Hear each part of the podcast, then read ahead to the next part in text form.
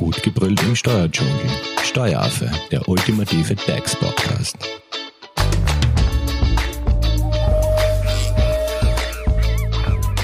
Hallo und herzlich willkommen beim Steueraffen. Heute widmen wir uns dem Thema BKW Sachbezug. Zu Gast im Studio ist Magister Jessica Gahamani-Hofer. Sie ist Leiterin der Personalmanagementabteilung bei der Hofer Leitinger Steuerberatung. Sie ist Juristin, Arbeitsrechtsexpertin, Fachbuchautorin und Trainerin in der Erwachsenenbildung. Hallo Jessica. Hallo Simone. Der BKW-Sachbezug ist ja in der Praxis am häufigsten vorkommende Sachbezug. Wann ist er jetzt grundsätzlich anzusetzen, dieser BKW-Sachbezug, Jessica? Genau, also bekommt ein Dienstnehmer von seinem Arbeitgeber ein Firmenfahrzeug zur privaten Nutzung zur Verfügung gestellt, ist eben dieser sogenannte BKW-Sachbezug in der Abrechnung anzusetzen. Er hat ja einen Vorteil dadurch, äh, dass er sich nicht erst von seinem Nettogehalt ein Fahrzeug kaufen muss und daher ist einfach für die Beitrags- und Bemessungsgrundlagen in der Sozialversicherung, in der Lohnsteuer und in, bei den Lohnnebenkosten eben der sogenannte Sachbezug anzusetzen, um diesen Vorteil sozusagen abzugelten. Und in welcher Höhe ist der Pkw-Sachbezug grundsätzlich anzusetzen? Ja, die Höhe ist in der Sachbezugswerteverordnung geregelt und da gibt es eine Formel, die lautet Anschaffungskosten mal einen bestimmten Prozentsatz. Und was zählt alles zu den Anschaffungskosten? Bei den Anschaffungskosten muss man unterscheiden, um was für ein Fahrzeug es sich handelt. Also ist es ein neues Fahrzeug, ein gebrauchtes Fahrzeug, ein Leasingfahrzeug oder ein anderes angemietetes Fahrzeug. Bei einem Neufahrzeug sind die tatsächlichen Anschaffungskosten relevant, inklusive Umsatzsteuer und Normverbrauchsabgabe. Die Kosten sind grundsätzlich dem Kaufvertrag zu entnehmen und auch Sonderausstattungen sind eben für diese Berechnung relevant, außer es handelt sich um nicht selbstständige Wirtschaftsgüter. Das wäre zum Beispiel ein portables Navigationsgerät, das man eben ohne das Auto zu beschädigen einfach aus dem Auto herausnehmen kann. Jessica, du hast jetzt gerade Navi erwähnt. Ähm, was passiert, wenn man so eine Sonderausstattung wie beispielsweise ein Navigationsgerät nachträglich einbaut?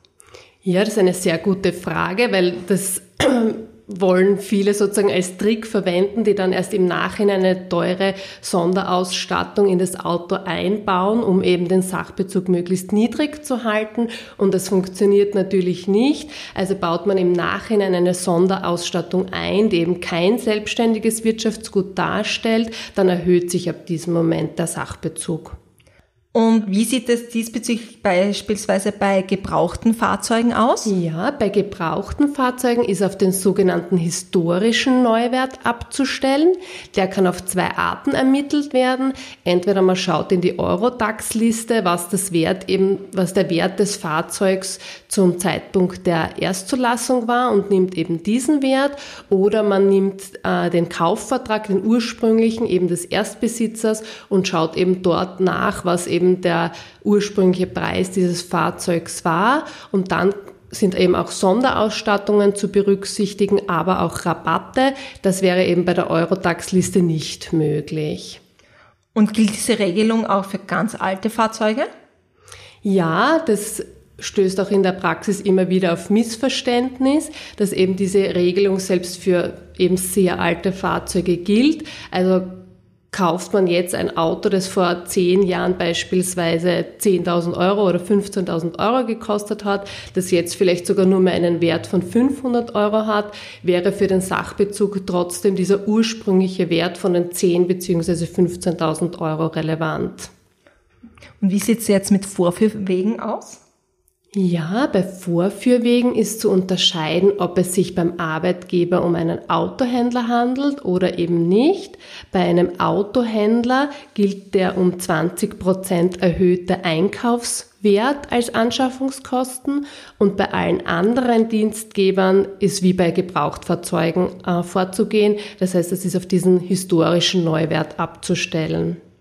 Und lass uns noch, noch kurz über die Leasingfahrzeuge sprechen, beziehungsweise auf längere An äh, Dauer angemietete Fahrzeuge. Was ist da jetzt maßgeblich? Ja, bei Leasingfahrzeugen, äh, die neu sind, ist auf die Anschaffungskosten abzustellen, die der Berechnung der Leasingrate zugrunde liegen. Die ist grundsätzlich im Leasingvertrag ersichtlich oder kann auch beim Autohändler erfragt werden. Wenn alte Autos oder gebrauchte Fahrzeuge geleast werden, ist wie, auch wieder wie bei einem Gebrauchtfahrzeug vorzugehen.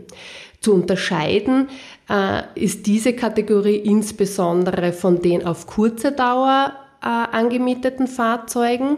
Hier gilt eine sogenannte Sonderbestimmung, weil die Sachbezugswerteverordnung nur dann anzuwenden ist, wenn das wirtschaftliche Eigentum des Fahrzeugs dem Arbeitgeber zukommt. Und das ist eben bei einem Auto, das nur auf kurze Zeit angemietet ist, eben nicht der Fall.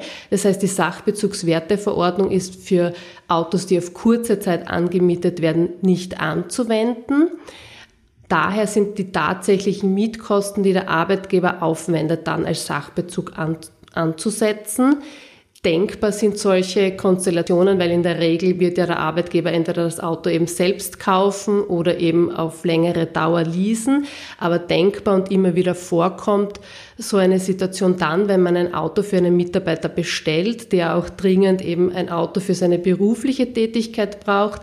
Diese Autolieferung verzögert sich aber und für diese Dauer der Verzögerung mietet man eben kurzfristig ein Auto bei einem Carsharing-Dienst an und dann sind eben, ist die Sachbezugswerteverordnung eben nicht anzuwenden, sondern sind diese tatsächlichen Mietkosten als Sachbezug anzusetzen. Und kurze Dauer reden wir von ein paar Monaten. Genau. Okay, und dann quasi die volle, die vollen Kosten. Die vollen Mietkosten, genau. Und in ähm, und bei der Berechnung des Sachbezugswerts, welcher Prozentsatz ist da jetzt maßgeblich? Ja, beim Prozentsatz kommt es auf zwei Faktoren an. Das ist einmal der CO2-Ausstoß und andererseits auch die gefahrenen privaten Kilometer. Beim CO2-Ausstoß ist es so, dass wenn ein gewisser Wert überschritten ist, beträgt der Prozentsatz zwei Prozent der Anschaffungskosten. Dieser CO2-Wert beträgt im Jahr 2019 121 Gramm pro Kilometer. Das ist eine Regelung, die im Jahr 2016 eingeführt worden ist. Seitdem sinken jedes Jahr diese CO2-Werte, jedoch nur mehr bis nächstes Jahr, also im Jahr 2020 beträgt dieser Wert dann 118 Gramm pro Kilometer. Wenn eben ein BKW diesen CO2-Wert nicht überschreitet oder eben darunter liegt, beträgt der Prozentsatz 1,5 Prozent der Anschaffungskosten, maximal 720 Euro. Und maßgeblich ist immer der Grenzwert im Jahr der Anschaffung des Autos, wenn eben ich mir ein Auto kaufe und es überschreitet in diesem Jahr eben diesen Grenzwert nicht, macht es auch nichts, wenn es im nächsten Jahr den Grenzwert überschreitet, weil das bleibt dann trotzdem in dieser Kategorie drinnen, die eben dem Jahr der Anschaffung entspricht. Und gibt es da jetzt auch einen Maximal, ähm, einen maximalen Sachbezug, also dass man sagt, da gibt es eine Obergrenze? Ja, das ist eben bei den 2% sind das 960 Euro pro Monat und bei den 1,5 Prozent sind 720 Euro pro Monat, die man maximal eben als Sachbezug ansetzen darf. Und äh, welcher Wert ist zum Beispiel bei einem gebrauchten Auto heranzuziehen? Bei Gebrauchtfahrzeugen ist immer auf die Erstzulassung abzustellen. Also wenn äh, ich ein gebrauchtes Auto aus dem Jahr 2017 beispielsweise ähm, heranziehe, Genau, da muss ich einfach schauen, welchen Wert hat es da im Jahr 2017 gegeben. Das waren in diesem Fall 127 Gramm CO2-Ausstoß gewesen und dann ist eben dieser Wert für mein Auto relevant. Und gilt diese Regelung auch bei Elektrofahrzeugen, weil die haben ja eigentlich keinen CO2-Ausstoß? Ja, das, diese Regelung ist eben eingeführt worden.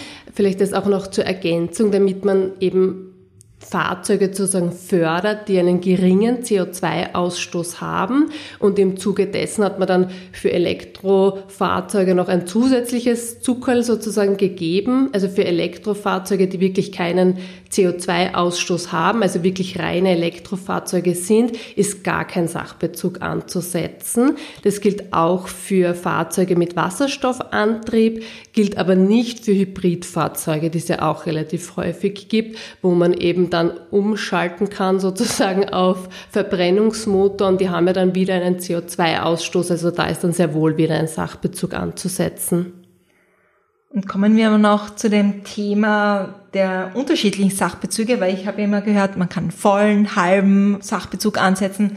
Vielleicht erklärst du uns da ganz kurz, was da jetzt die konkreten Unterschiede den Sachbezügen sind? Ja, gerne.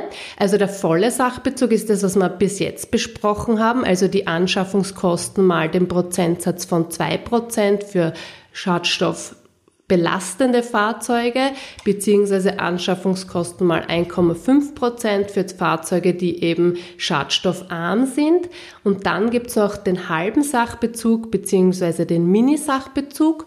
Beim halben Sachbezug darf der Arbeitnehmer maximal 500 Kilometer pro Monat privat mit seinem Fahrzeug fahren beziehungsweise 6000 Kilometer pro Jahr. Also es stehen beide Werte in der Sachbezugswerteverordnung drinnen. Maßgeblich ist aber eigentlich der Jahresbetrag, weil der Arbeitnehmer in einem Monat auch einmal mehr fahren kann als 500 Kilometer und dafür halt in einem anderen Monat weniger. In Summe darf er eben diese 6000 Kilometer Grenze pro Jahr nicht überschreiten und dann reduziert sich der Sachbezug auf die Hälfte. Das heißt eben je nach CO2-Ausstoß kommt dann eben ein Sachbezug von 1% bzw. 0,75% zur Anwendung und die Maximalwerte reduzieren sich ebenfalls um die Hälfte, das heißt 480 Euro bzw. 360 Euro.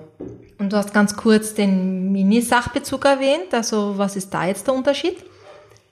Ja, beim Minisachbezug gibt's keine starre Kilometergrenze, sondern dem liegt eine Vergleichsberechnung zugrunde. Hier muss man einen bestimmten Eurobetrag, der dann eben wieder davon abhängig ist, wie hoch der CO2-Ausstoß ist, beziehungsweise ob man einen Chauffeur hat oder nicht, äh, abhängig ist. Und diesen Wert multipliziert man mit den privat gefahrenen Kilometern pro Monat. Und wenn dieser Wert weniger als die Hälfte des halben Sachbezugs ist, darf man diesen Minisachbezug anwenden. Jedoch ist es in der Praxis wirklich sehr selten und eben ist nur dann wirklich relevant und auch zu prüfen bzw. zu berechnen, wenn eben ein Mitarbeiter wirklich nur ganz selten sein Firmenfahrzeug nutzt.